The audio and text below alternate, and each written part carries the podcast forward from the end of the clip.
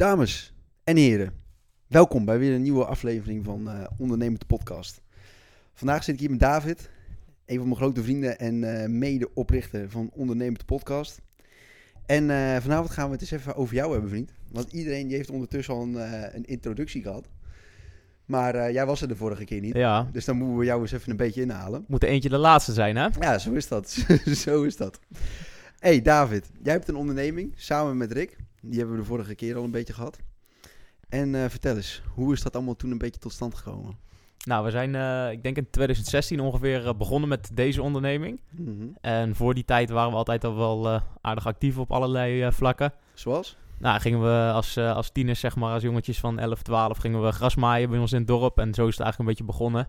Altijd Mhm. een beetje zelf bijbeunen om te sparen voor een crossmotor of weet ik veel wat. Mhm.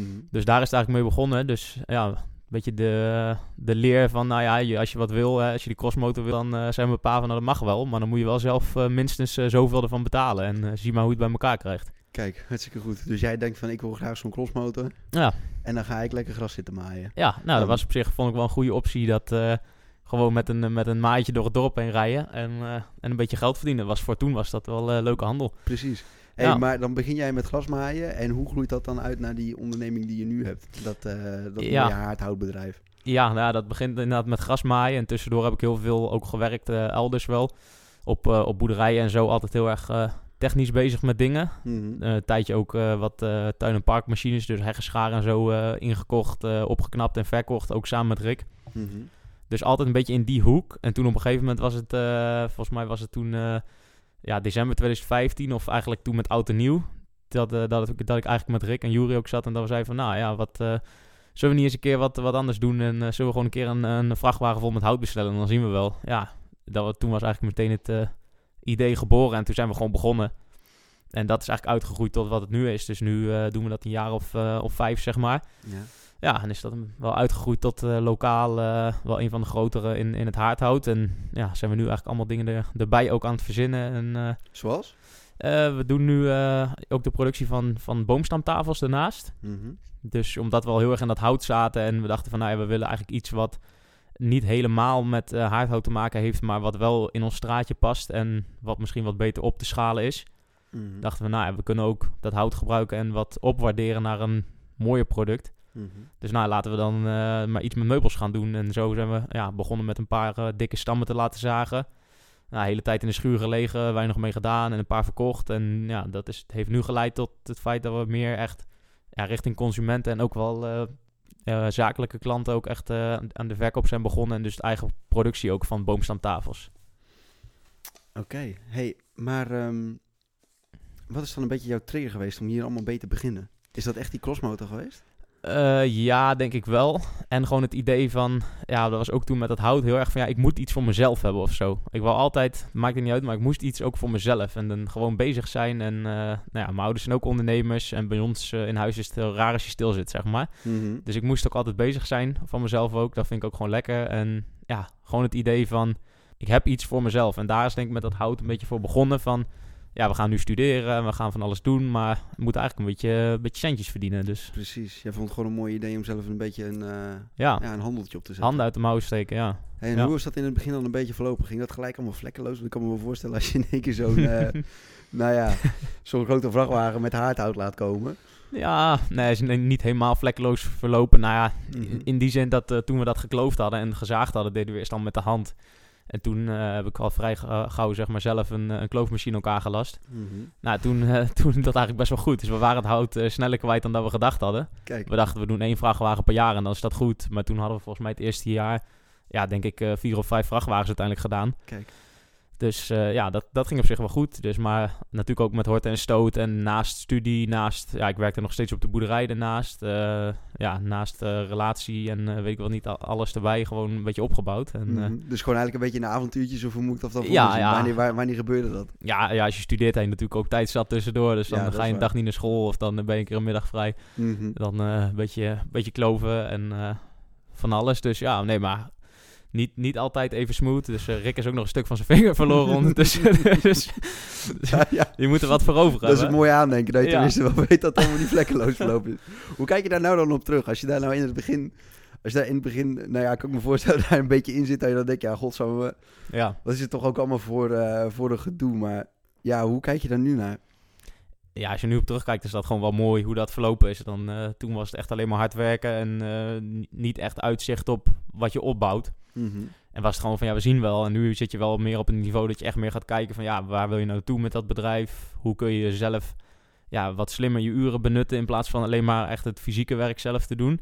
Mhm. En als je terugkijkt op die eerste, eerste fase, is dat wel ja, super leerzaam. En dan ben je gewoon altijd nog blij van ja, ik ben echt gewoon blij dat we zijn begonnen überhaupt. Want ja, weet je, ook al is het, eh, ja, maakt niet echt uit wa- wat je doet. Als je maar gewoon op een gegeven moment ergens begint en dan zie je wel waar het schip strandt. Precies. Kijk, we hadden ook kunnen zeggen die, eh, die, die avond eh, met uh, Oud en Nieuw van ja, nee jongens, allemaal te, ja, dat, is, dat is niet leuk of is allemaal te veel werk, Ja, laten we we maar niet hebben doen. allemaal gezopen. Ja. Dit is allemaal zo'n idee waar je alleen maar bedenkt als je gezopen hebt. ja, daar komen soms best goede ideeën van. Ja, dat is zeker waar. Dat is, Dus maar- is. dat, dat is denk ik het, het mooiste. Dat je gewoon denkt van ja, we zijn wel ergens mee begonnen. Ja, je kunt wel allemaal ideeën afschieten omdat het allemaal niet goed genoeg of weet je wel. Ja, hout is natuurlijk ook niet echt een fancy product. Of als je tegen iemand zegt van ja, ik verkoop haardhout. Ja, het is gewoon, het is gewoon eh, lomp, veel handwerk, eh, Ja. stoffig, eh, zeg, noem maar op. Maar je bent wel ergens mee bezig voor jezelf. Zwaar werk ook. Ja, Ja, ja. precies, precies. En dan in het begin dan denk je net even natuurlijk dat je een beetje wat verdiend hebt.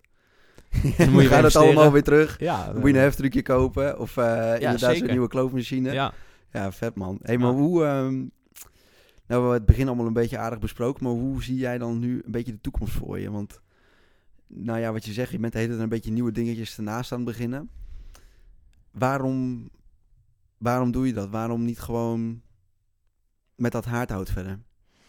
Ja, dat haardhout, dat is, dat, ja, heeft eigenlijk een beetje eh, meerdere redenen. Dat haardhout, dat, dat loopt in principe heel goed. Mhm. Eh, alleen we merken nu dat, eh, ja, je hebt natuurlijk wel meerdere factoren die meespelen, dat, dat, dat er met emissie natuurlijk wel over gepraat wordt. En er wordt echt, echt wel veel, veel hout nog verkocht. En er zijn ook echt veel mensen die nu nog een nieuwe kachel plaatsen. Mhm. Die kachels worden ook beter, er komen filters op.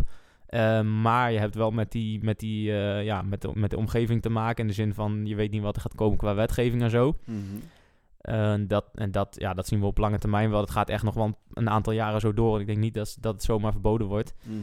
En daarnaast is de, de inkoop van het hout de laatste tijd gewoon heel lastig. Ja. Dus we kunnen wel meer verkopen, maar de inkoop van het hout, dat, eh, dat is ook een beetje een limiterende factor. Dus ja, het is wel goed om echt op één ding te focussen. Alleen wij hebben wel gedacht van ja, stel dat op een gegeven moment minder wordt met het hout en, en het is nu gewoon best lastig om echt nog goed op te schalen. Ja, eigenlijk moeten we gewoon iets ernaast doen wat niet helemaal gelieerd daaraan is. Dat we altijd eh, meerdere pilaren hebben, zeg maar, waar, waar gewoon omzet in zit en, eh, en winst. En wat we misschien iets sneller eh, naar een groter niveau kunnen brengen. Oké, in welke fase zit je nou dan een beetje met, dat, met die, met die boomstamtafels? Zit je daar nog een beetje mee in het begin? Denk je dat daar, nou ja, Ja, daar, daar zitten we nog vrij, eh, vrij in het begin, denk ik, ja. Dat is relatief nieuw voor ons. Daar zijn we nog niet zo heel lang mee bezig.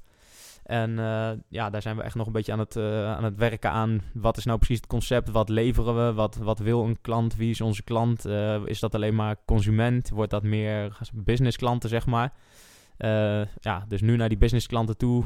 We hebben nu een beetje een feeling bij wat we kunnen maken, wat we kunnen leveren. En nu ook een stukje input van hun vragen van wat wil je precies en wat, wat heeft nou meerwaarde als wij dat gaan maken? Of wat, ja, wat kunnen we het beste voor jullie doen of betekenen? En da- daar zitten we een beetje in. Dus we hebben de productiekant nu aardig, aardig eh, ja, best wel aardig in, in beeld. Mhm.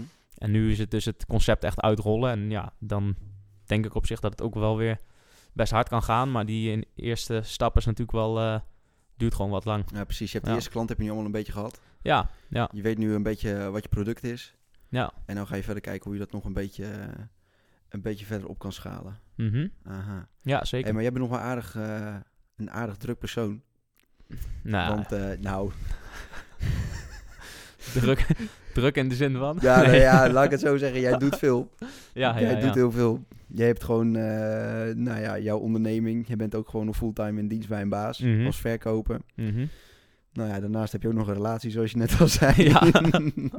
Af en toe nog een beetje sporten. ja. Maar ehm, heb jij iets waarmee jij je een beetje eh, ja, op de rit houdt? Heb jij iets, een, een routine of weet ik veel wat, Mhm. hoe je jezelf gewoon een beetje, eh, ja, een beetje fit houdt?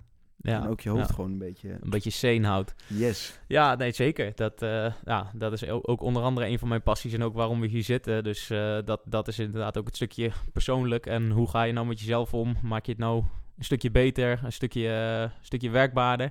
Dus ik heb daar wel routines voor ontwikkeld en daar wel heel erg veel mee bezig. Dus eh, Nou, licht eens toe. nou, bijvoorbeeld, bijvoorbeeld yoga is een van de dingen die ik, die ik doe. Ik heb bijvoorbeeld echt een ochtendroutine dat ik op een bepaalde tijd opsta. Eh, dan, en dan doe ik eerst gewoon eh, ochtendoefeningen. Nou, dan Mhm. ga ik, eh, ga ik even lezen, ga ik mediteren. Ja, dat soort dingen. Je leert dat op een gegeven moment heel erg gebruiken, zeg maar, om, eh, om, om wat meer rust in je hoofd te creëren. Ik vind dat zo mooi aan jou, hè. Ook gewoon, we hebben toen een keertje met z'n allen een huisje gehuurd. Ook, eh, nou ja, met alle mensen die die podcast nou een beetje opgericht hebben. En, eh, nou ja, toen zaten we daar met, hoeveel man zaten we er ook weer? Met zes of zo? Vijf of zes. Vijf ja. of zes inderdaad, zoiets ja. En het mooie vond ik toen nog wel. Toen werden we op een gegeven moment, nou ja, als je dan in het weekend, dan word je een beetje met z'n allen wakker. En dat jij ons toen gewoon allemaal, gewoon iedereen zonder uitzondering zover hebt gekregen, dat we op een gegeven moment met z'n allen Mhm. daar gewoon een beetje yoga stonden te doen. Ja, Dat vond ik zo mooi, jongen. Dat vind ik echt, eh, ja, prachtig. Ik werd er zelf ook wel een beetje enthousiast van. Nou moet ik wel ja je, zeggen- moet, je moet echt zo'n drempel over. ja, eh, precies. Als je, dat, als, je, ja, als je dat de eerste keer hoort, dan denk je van... jongen, ja, weet je, yoga, ik ga zo toen ook gelijk even mijn geitenwolle sokken ja, aantrekken. precies. Ja. ja, maar dat had ik dus ook. ja, precies. Maar het is wel echt heel relaxed inderdaad. Ja. Ja. Dat vind ik wel mooi dat je dat zo, ehm, dat je dat zo oppakt. Maar Ja. ehm, nou, dan heb ik nog even één laatste vraag voor jou. De afsluiten. Wat zijn nog jouw dromen? Mijn dromen. Ja, gewoon persoonlijk. Persoonlijk, ja, ik heb wel veel dromen persoonlijk nog, moet ik zeggen. Nee, dat, ja, die werkt toch ergens naartoe ook, denk ik, qua, qua ondernemen en zo. En waarom je bepaalde dingen doet. Ehm, ja, echt, echt dromen. Ik heb wel ook echt dingen, dingen bedacht, zeg maar, en dingen waar je naartoe werkt. Eh, ik denk de grootste droom is gewoon, ja, eh, het vrijheid, zeg maar. En, en de ultieme vrijheid ligt hem niet eens in, in geld, maar meer om echt vrijheid voor jezelf. Dus echt, echt, echt echt, echt rust in je hoofd te creëren, zeg maar. Dat je gewoon helemaal acceptatie hebt met hoe het is en, en hoe het is op dat moment. En dat je niet continu die druk ervaart van dat je eigenlijk wil dat iets anders is, bijvoorbeeld. Of dat je, ja, dus een beetje je realiteit aan het verbuigen bent, omdat je wil dat het anders is. Dus echt ergens naartoe werken. Natuurlijk dat je op een niveau zit dat je het ook gewoon goed voor elkaar hebt. Dus, eh, dus fysiek gezien, eh, ja, je, je, gezondheid, je relaties en, eh, en, je, en je vermogen, zeg maar. Dat dat soort dingen gewoon kloppen. Dat je een gezonde basis hebt, maar ja, het belangrijkste is gewoon rust in je hoofd.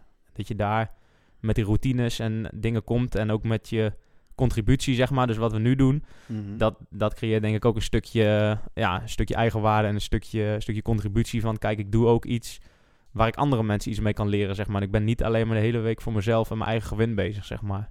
En dat bij elkaar, als dat op een gegeven moment in elkaar valt, dan,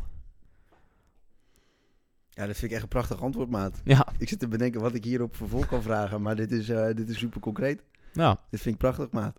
Dit vind ik ook een hele mooie afsluiter. ja, mooi. Ja, of niet? Ik denk dat mensen dan wel een, hele, een heel goed beeld hebben van wie David is. Sowieso een hele goede maat van mij. Mhm.